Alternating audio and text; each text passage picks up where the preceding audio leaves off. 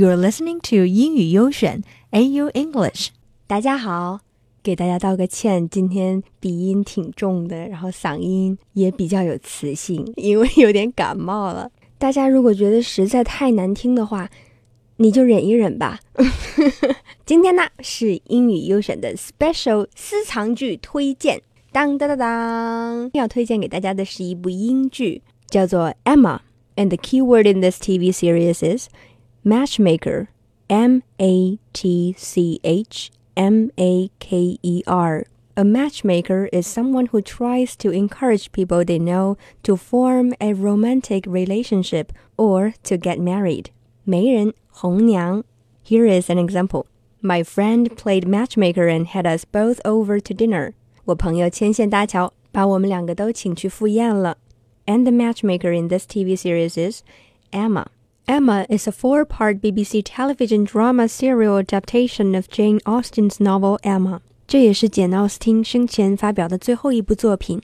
这部2009年推出的迷你剧沿袭了 BBC 一贯的风格，纯正的英式发音、地道的用词、精致的画面，绝对值得一看。 Badly done, Emma. so unlike what a man should be. No, no truth, no, no principle, no integrity. Badly done indeed. Shame on him. It is a story of the handsome, clever, and rich Emma Woodhouse.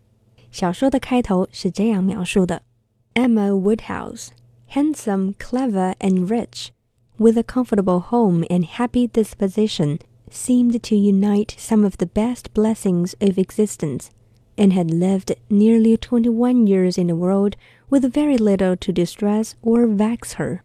简单来说，Emma Woodhouse 就是一个热心、活泼的、心地善良的白富美。She believes she is a skilled matchmaker and repeatedly attempts to pair up her friends and acquaintances. 女主有了，男主当然也是不能少的。Mr. Knightley. Mr. Knightley is Emma's only social and intellectual equal in Highbury. 那时，在等级分明的英格兰，Mr. Knightley 的家族是当地唯一与 Emma 家社会地位相当的家族。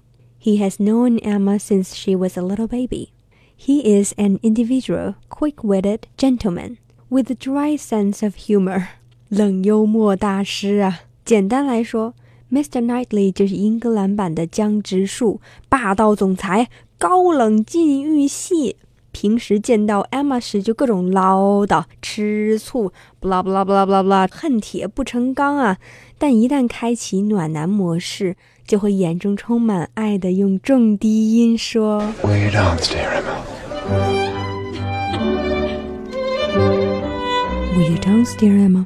啊、受不了！Can I have a Mr. Knightley, please? 相信女同学们看了之后也会想要一个 Mr. Knightley 的。So what happened between matchmaker Emma and Mr. Knightley？看了之后就知道啦。喜欢看的同学可以多看几遍，仔细体会一下剧里的用词和语句。The sentences and words used in this drama are so beautiful and elegant. We hope you will like it too. Enjoy the drama. 我去寻找偶的 Mr. Knightley 去了。Mr. Knightley, where are you? Where are you? So, tell me, have I no chance of succeeding? My dearest Emma, for that is what you always have been, and you always will be. My most beloved Emma.